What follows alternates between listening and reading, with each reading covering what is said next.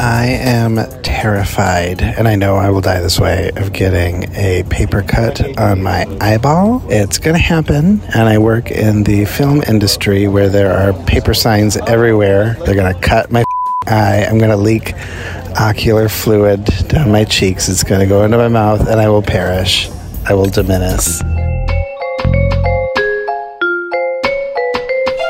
Welcome to Your Weirdest Fears. I'm your host, Larry Mullins, and I agree with today's submission. I do not want anything or anybody getting too close to my eyes. The eye's pretty impressive when it comes to protecting itself. They have lashes and lids for keeping things out, along with tears to flush out irritants. Still, two and a half million people suffer from eye injuries every year.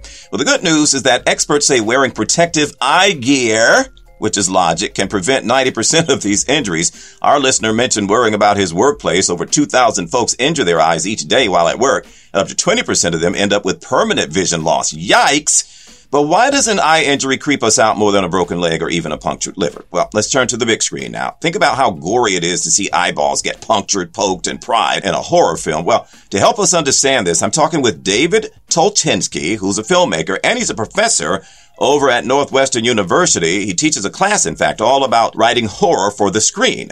Professor Tolchinsky, first off, eyes are used to express emotion in films. Why is this technique especially important in horror?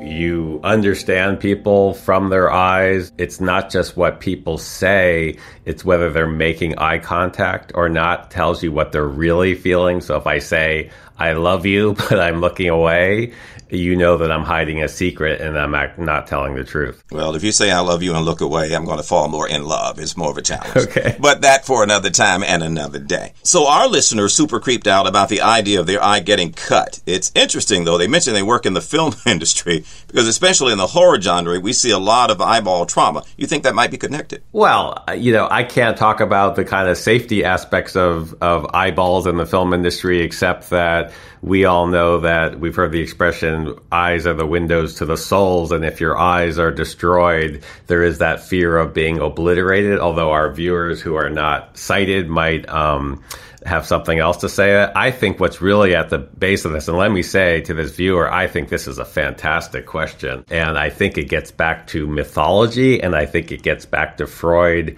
and a, a sexual desire. So if you remember Oedipus, uh, when Oedipus realized he had been sleeping with his mother, he gouged out his own eye. Stop it. It's true. so I think if you look at horror movies uh, that have eye injuries, there's usually a sexual component to the plot. So, you know, Peeping Tom is a movie where a guy is supposedly filming a woman, but she looks terrified, and you realize that his camera has a giant knife sticking out of it. So he's interested in the in her seeing her own death, but obviously that kind of knife thing is a is a sexual uh, object. So so I think if you look at a lot of horror films, there is some kind of sexual. I am desiring you and then I feel guilty, so you have to die. So if you look at Psycho and movies like that, it's all about mixing sexuality up with violence. So this whole podcast is about a blind, sexy person, doctor. That's true. So the person then who shared this weird fear with us is concerned that there are signs all over the place paper signs, that is, telling you about craft services this way, set number two is this way, and a fear that, you know, oh my goodness, I'm going to get a paper cut in my eye. Does that sound in, in sync with what you were just sharing? The fear of being injured is that's a real workplace fear. And, and I think there's the thing of safety first and uh, eye injuries are very serious.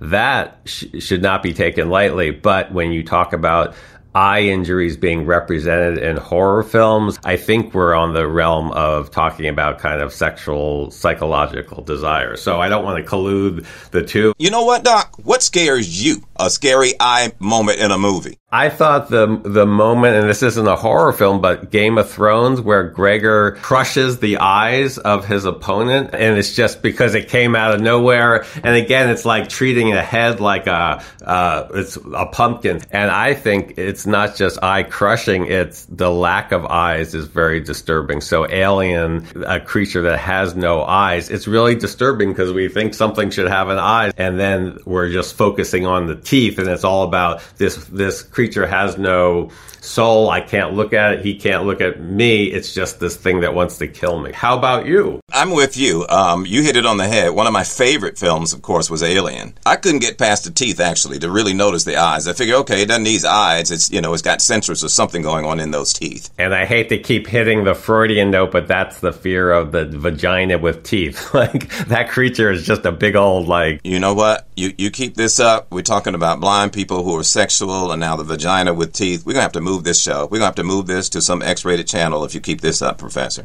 yeah. Say, listen. So why? So why do you think seeing these eye torture scenes gets under people's skin so much? I'm also thinking about the the movie Clockwork Orange, where he's forced to keep his eyes open and see things, you know, forced to see something. And I think that's a really disturbing idea for us because we've, because eyes, you can shut your eyes, that you have control over what you look, look at and what you don't look at. And I think something disturbing is having that control taken taken away. So having your eyes pushed open, but also what you we've been talking about is also having your eyes destroyed, and suddenly your choice is taken away. You've seen Jordan Peele's uh, movie Nope. He really uses the eye. The eyes can say a lot of things, and we see a lot more and more and more of that happening in movies where they just throw away the script and just let the eyes tell the story. His movie is based on the creature will attack you if you look at it and so the the power of being looked at or looked at and how that relates if you look at if you look at me you're eyeballing me you're you have too much power. And also I, if you see me I see you and I want to destroy you. So it's that movie is so complex. It made me think about power and race, and uh, I recommend it highly. So typically uh, on this particular podcast, you know, we invite guests in, you know, who help people to get over their phobias. We know you're not a medical doctor or psychologist or anything like that, but because of the unique craft that you have, uh, the producers thought this would be great to have him talk about eyes and what they communicate and why people are so fearful of them. That said, as somebody who understands how media has contributed to this fear, what can someone do today who's afraid of, of getting their eyes injured? Should they just not go to a horror film? and plant that in their brains? And should they just not get jobs in that profession that, that cultivate this idea of, of squishing eyes and that sort of thing? First of all, they should absolutely get a job in the film industry. It's fantastic. It's a wonderful industry but they should feel safe and to make sure that their workplace is safe. In terms of the fear of getting eyes gouged, I mean, that again, I'm not a, a therapist, but I think sometimes exposing yourself to the fear, so seeing horror films and like, oh, it's just a movie, oh, I can look at that as sometimes a technique that's helpful to people, but that's a personal choice. Sometimes you just want to avoid the thing that you're afraid. I'm afraid of bears and I'm afraid of heights. Uh, so do I hang out with bears? Not particularly, but will I go on a hike because it's worth seeing something beautiful, even if I'm afraid? Sure. So um, you might try seeing movies that are not terribly stressful or traumatic and see how it goes. Also, going with someone who isn't as afraid, who can talk you through and say, hey, it's just a movie, um, that might help. But again, I'm not a therapist, and that's just me. A final thought Is there such a thing as love as at first sight, given all that you've shared with us? I saw my wife of 32 years on the first day of film school, and I said that is, I was just immediately attracted to her. I don't know if that's love at first sight, but I knew that this person was someone I wanted to get to know. So I don't know. So you guys were squishing eyeballs together and cutting people's eyes out, and you fell in love. And we fell in love. That's amazing. Thanks, Dr. David, and thank you, everybody, for listening to your weirdest fears. I want to know your fears, so share them, man. you could be featured in the podcast.